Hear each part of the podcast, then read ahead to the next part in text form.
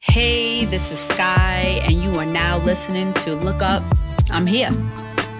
This is episode two, obviously season two, and we're calling this the realization. It's Sky, myself, after the startup.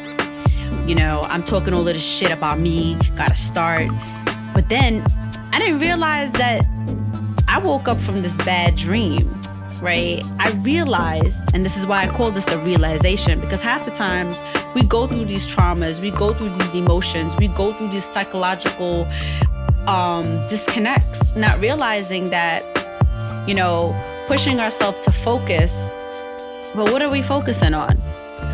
You know what I mean? Like I was really paying attention and focusing on what people and what society and what others thought that I should be focusing on. Oh, you know, you just left him, so now you got to do this for yourself, or you need to pat yourself in the back, or, or you need to just stand up and walk through this forest. But how the fuck am I gonna walk through this? How am I gonna get through this? How I'm gonna, you know, pass what was my baggage, right? And so, like, how do you take off this book bag, right? How do you pick up and just pretend, you know what I'm trying to say? Like this never happened. So I did what I knew best from all the episodes that I was talking about.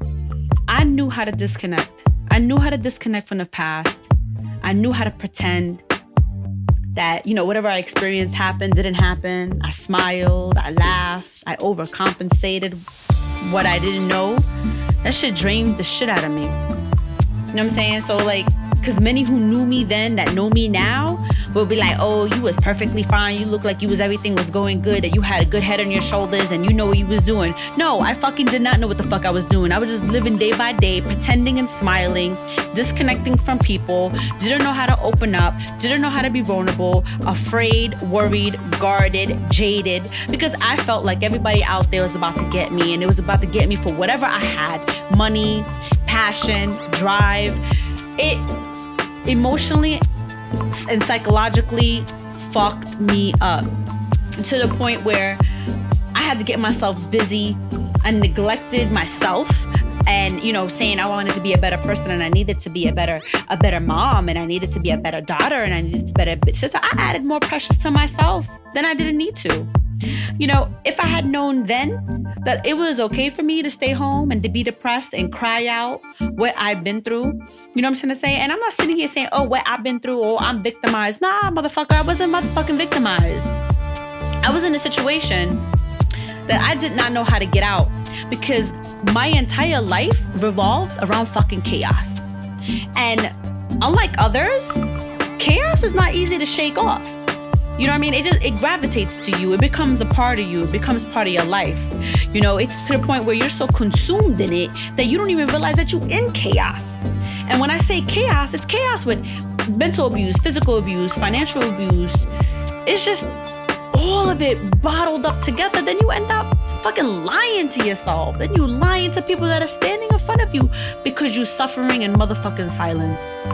So my realization then was why do I feel like this? Why do I feel like shit? Why do I feel like I'm nobody? Why do I feel like I need this chaos to feel alive and not feel judged or not seen or, or you know, in a, in a, in a light where, oh, you could have, you should have never did this or you should have never that. Like, you know what? The realization, like, you just sit back and you just be like, yo, I was so fucking tired of pretending. And you know, you pretend. You fucking pretend like everything is fine because you have this little girl looking at you. You have your parents now, like, yeah, now what are you gonna do with your life? You got colleagues and friends are looking at you like, oh yeah, so you ain't got rid of that, so what are you about to do? Like, motherfucker, no, I don't know what the fuck I was gonna do. I was winging it every motherfucking day. And at that time, I was realizing that I didn't like who I was looking at the mirror. You know what I mean? So for me, to sit here and tell you guys that the startup, I, I sounded hype and I sounded amp, that was me telling me then, now, that I had to start all over. I had no choice to start all over because the decisions that I've made then affected me now.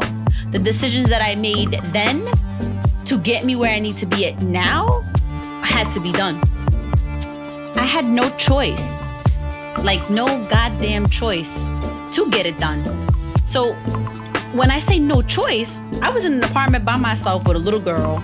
I was enrolled in college and I had no support at that time. So I had to drag my kid to school with me every single day. I had a full time job that I had to now refocus and understand how to do my job because I wasn't going home to no goddamn abuse and no drama.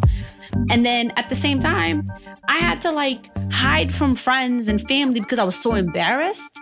And then I had to reinvent myself. I had to figure out, you know what, is a new me. So let me realize my fuck up, clean it up, throw it out, and pretend that I'm somebody new and somebody else. So all of this shit was just like a juggle. Every day I'm trying to juggle. It got to the point where I did not know what to do next.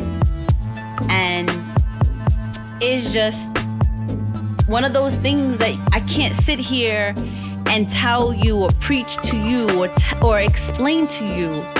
But all I can say is that your past can drag you down.